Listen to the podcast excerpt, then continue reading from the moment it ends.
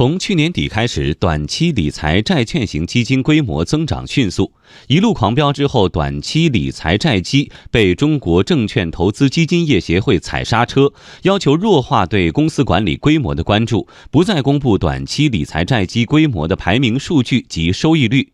业内人士认为，这将引导投资者理性客观看待规模排名，突出长期投资、价值投资的重要性。来听央广经济之声记者梁静的报道。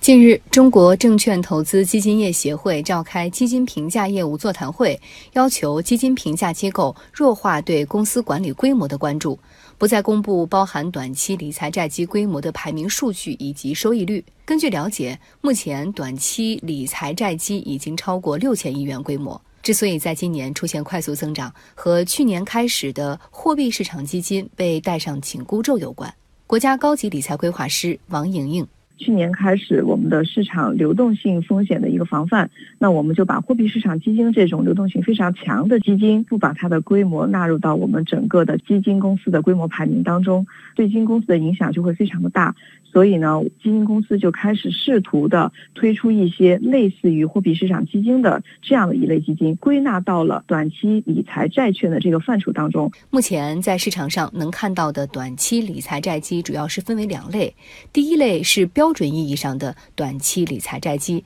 它具有定期的开放形式，申购赎回期限是固定的，并且标的组合当中含有债券，这一类呢是不受监管的。而另外一类则是按照摊余成本估值法每日申赎的短期理财债基，其实它更类似于我们常说的宝宝类货币市场基金，没有定期的开放形式，申购赎回不固定，投资标的呢包含银行存款、同业存单等这些货币市场工具，后者才是这一次监管对象。之所以不再对外公布规模排名和收益率，是因为监管层要借机传达一个信号：公募基金应该引导投资者更为理性、客观地看待规模排名，突出长期投资、价值投资的重要作用。市场的这种监管信号，首先对基金公司来说，让他们能够端正。基金公司主要就是为了广大投资者的这个利益，需要做更好的主动投资管理，而不是说拿一些这种类似于货币市场金的规模来冲量，让老百姓不管你这个专业性的技术好不好，